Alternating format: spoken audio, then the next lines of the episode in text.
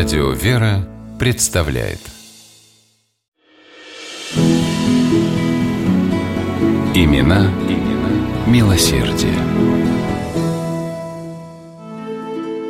Весной 1965 года Москва прощалась с Екатериной Пешковой, женой писателя Максима Горького и первой советской правозащитницей, как называли ее люди, которым Екатерина Павловна помогла выжить в годы сталинских репрессий. На похоронах Пешковой все говорили о ее вкладе в литературное наследие Горького, и только одна из женщин произнесла «Спасибо от многих тысяч заключенных, которым вы утирали слезы». Барышня из дворянской семьи Катя Волжина рано окунулась в политику, вступив в партию эсеров. Девушка занималась благотворительностью, собирала средства для российских политических иммигрантов, а в годы Первой мировой войны стала помогать раненым воинам и их семьям. Пешкова создала комиссию «Помощь жертвам войны» и организовала отряд волонтеров по поиску беспризорных детей – сама выезжала за линию фронта и вывозила ребят, потерявших родителей, из зоны боевых действий. В 1917 году Пешкова возглавила организацию «Политический Красный Крест», а потом еще одно общество – Комитет помощи политическим ссыльным и заключенным, сокращенно «Помполит», и почти 20 лет спасала тех, кого ссылали в лагеря, обрекая на верную гибель. Огромные связи Екатерины Павловны в правительстве и дружба с представителями мира искусства давали ей возможность объявлять сбор средств, организовывать благотворительные спектакли, устраивать лотереи и распродажи. Пешковой присылали деньги из-за границы. Она публиковала в прессе объявление о том, что заключенным требуются продукты и одежда. Помполит располагался в здании на улице Кузнецкий мост – Туда приходили денежные переводы, посылки. Туда люди приносили теплые вещи и лекарства. И оттуда все это отправлялось в лагеря. По лагерям и тюрьмам ездила и сама Екатерина Павловна.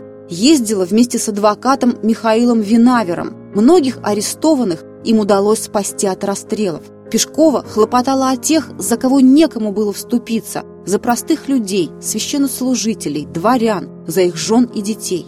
Кузнецкий мост 24 – это был единственный адрес в стране, по которому можно было прислать запрос о судьбе арестованных и получить ответ. Когда в Москве пропадали люди, и их родственники, не зная, где искать своих близких, безрезультатно звонили в милицию и больницы, они получали один совет – тогда обращайтесь на Кузнецкий мост. Этот адрес был последней надеждой. И Пешкова ее оправдывала.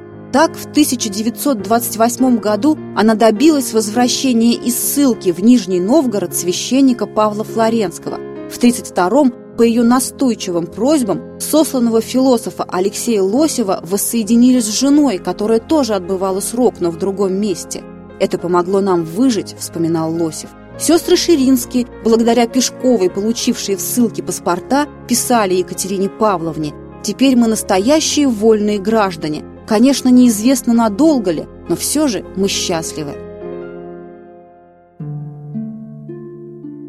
Мало было таких счастливых писем, и все-таки они были. Одевать, кормить, лечить политзаключенных, наводить справки о них, оповещать родных – всем этим занималась Екатерина Павловна. Арестовывали ее коллег, помощников, но саму Пешкову, жену советского писателя номер один, трогать боялись. Ее правозащитная работа выводила из себя представителей власти. Однажды генеральный комиссар государственной безопасности Генрих Егода поинтересовался Екатерины Павловны. «Слушайте, когда же вы закроете эту свою лавочку?» Пешкова ответила, «Как только вы закроете свою». В 1938 году помполит ликвидировали, но Пешкова продолжала работать. В годы Второй мировой помогала детям, эвакуированным из блокадного Ленинграда – После войны хлопотала о реабилитации бывших врагов народа.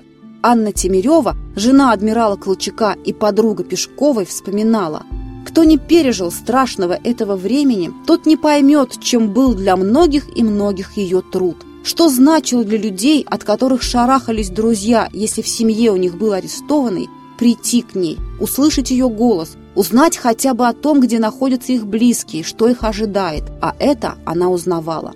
Как она сумела? до глубокой старости сохранить абсолютную чистоту души и веру в человека, и сердце полное любви.